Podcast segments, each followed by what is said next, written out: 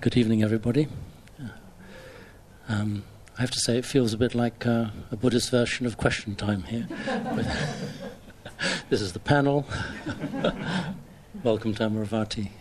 Um, I'd like to say a few introductory words. Um, we have a, a, very interesting, I hope, and rich weekend ahead of us. Uh, I'd like to start by expressing sense of gratitude for all the conditions that have allowed this event to take place, going back um, many, many thousands of years. Um, I'd like to thank the organizers of the weekend, uh, the retreat managers who've put so much work into making the conditions just right for us here, as well, of course, the, the committee who put the seminar together. It's a rare event. It's many years since we've had this type of interactive um, weekend. And so, for those who are accustomed to a retreat format, it's going to be different. There's going to be time for talking, time for thinking, sharing thoughts, and um, hopefully enriching our reflective process um, on the theme of the weekend, which is mindful aging. We have to thank um, Ajahn Munindo for, as it were, mooting the idea a couple of years ago and to Carol Chiverton, who took that idea further forward, who's sitting here on my right.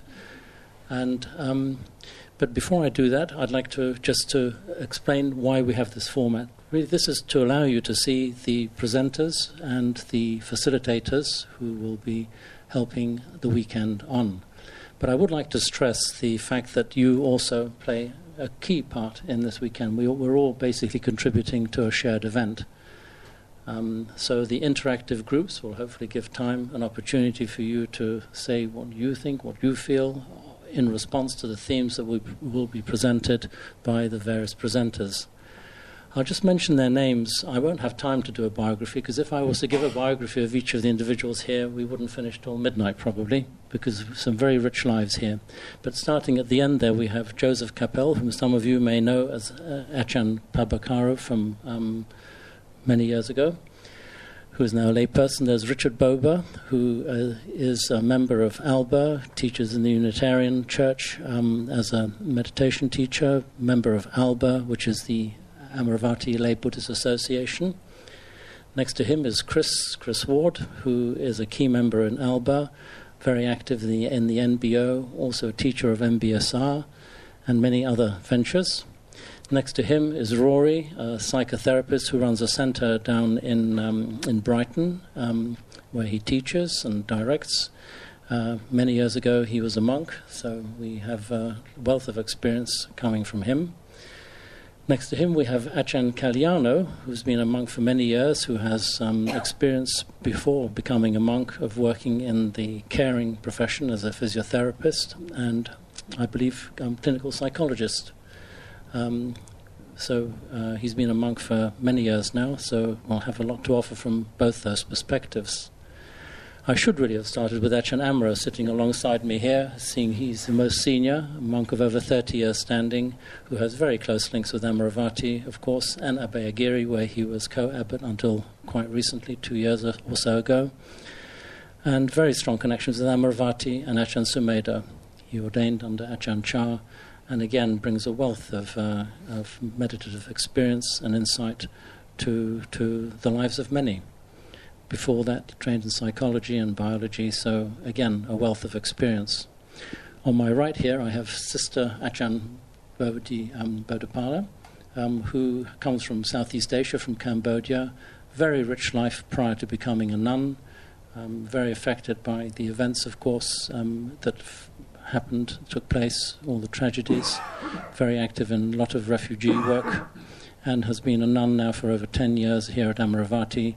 And uh, uh, again, a wealth of experience, family life, monastic life, um, the whole spectrum. Next to her is Catherine Capel, who is, um, I think, a management consultant. I don't know. No, no not quite. No, psychotherapist. Joseph's wife. Joseph's wife. No, you're more than that. You're more than someone's wife. Thank you. But trained as a psychotherapist and worked as one for, for many years, I believe, yes. and um, also works in the corporate sector. In, is that not right? Anymore. Not, not anymore. Uh, oh, many right. lives. Many lives. I- Okay. what I think is important, perhaps, just just to say, is that I've worked with elders and, uh, and the whole enchilada in terms of elder care, working with families and, Mhm. and the residents themselves. So Right. Good. I've seen it firsthand. Okay. Uh, as has Carol, who's sitting next to her, who worked as a nurse for many years, is now retired, and runs an MBSR group um, up in the East Anglian Fens somewhere in Ely. Yes, Ely. Yes. And next to her is Caroline, Caroline Leinster, who is the librarian here, is a full-time resident lay member of the community here, also trained as a psychotherapist, and um, I think finds great fulfillment in living in Amaravati. I think many of you are familiar with Amaravati. Uh, it's a place which has transformed many lives, produces a wonderful resor- offers a wonderful resource to, to many individuals, and has done so for many years. Um, I know that some we have some newcomers to Amaravati here, and I'd like to extend a very special, warm welcome to them. Um, there's something very special about a Buddhist monastery, and that I think will become more and more apparent to you as the weekend progresses. Um, although we won't be um, taking any formal precepts, there's three sort of key principles which come through in, in Buddhist teachings and practice, and they are essentially honesty, truthfulness, um, as one that comes to mind. The other one is uh, respect, respect for oneself, respect for others. And the third, I think, is kindness, yes, a, a, a, feeling of empathy for the suffering and for the existence of others as well as oneself. And um, although we won't be doing any formal um, precept taking, those are the sort of guiding principles which will be informing our interactions. So we hope that this weekend will allow us to have an interplay between time for oneself, which will be respected by the sort of silence that we'll keep within the buildings, but also um, an opportunity to reflect and share thoughts in the beautiful grounds that Amaravati provides and all the lovely benches and uh, natural environmental sort of um, attributes that we, that we find here. You forgot to introduce. Myself. Yes. Okay. Thank you. Right, so I, I thought I had actually, but it just shows. My name is Nick Carroll, yes, and I've been associated with Amaravati as a lay supporter for many years. I also work as a psychotherapist. Um, I also teach, um, being part of the ALBA group, which runs regular events here. And um, Amaravati has enriched my life, and in fact, been a, central part of my life, as I know it has been for many of us here this evening.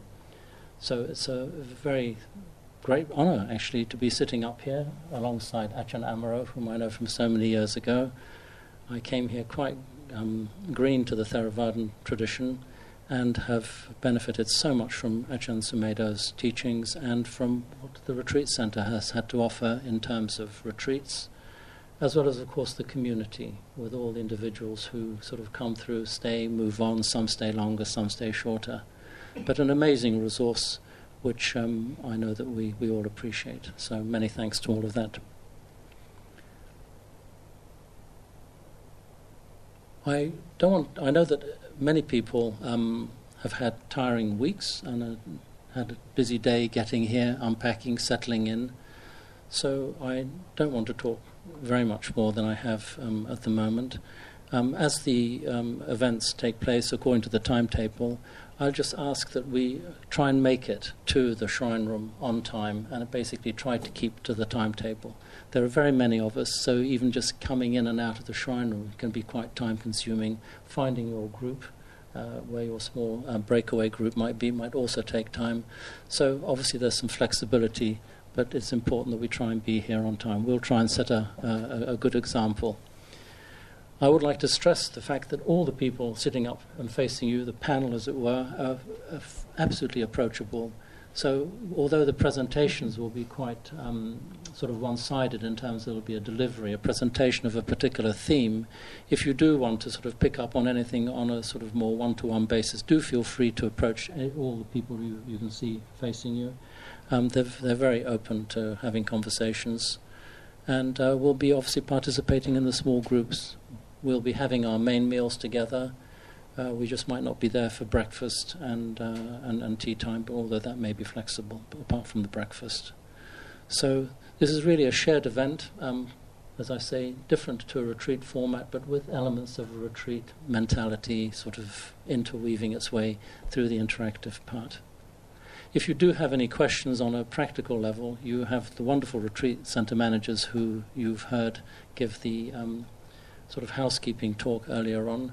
So if you have any housekeeping issues, you know, f- feel free to address them to, to the retreat center managers. If you have any questions pertaining to either the format or what's happening in this room and in the presentations, do feel free to approach me uh, or one of the presenters, and uh, we'll see what we can do to whatever the request or question might be. Um, I think I've said. Hmm? Speaking, Speaking speaking, and the what standard we want to have for talking, and has that, has that been explained? I th- yes, Joanna did, did mention the, the, the, the talking, but uh, the, the idea, as, as I'll just amplify that a little bit more, is that we want to have the silent parts. So the morning meditations, obviously, the shrine room will, will be quiet. The retreat center buildings will be kept quiet so that people can retreat, as it were, from interaction if they want to be on their own or just lie down and think and be quiet. Uh, we will have we'll, we'll be having a talking period during the meal, um, which can get quite noisy from experience. The first part will be silent. We'll then go into talking mode, and then we'll leave the kitchen when the bell rings, just so the clearer uppers can, can get on with their with their job. But uh, talking and uh, exchanging ideas in on benches in the field, uh, in the cloisters, and on the grounds is absolutely fine. Was that what you wanted me to say, basically? okay. Well, I think that sort of brings my um, short introductory talk to a close. Um, I'll be handing over now to um, Achan Amaro. Uh, I did check actually, but if you don't hear what I'm saying, or whoever, some, if somebody else is speaking and you don't hear them, do just you know either raise your hand or put your hand to your ear, just to make sure that uh, the voice carries. Um, and I think if I do have anything more to say, I'll be doing so during the day itself. I'll be, as it were, timekeeper, facilitator, and general MC. Okay. Thank you.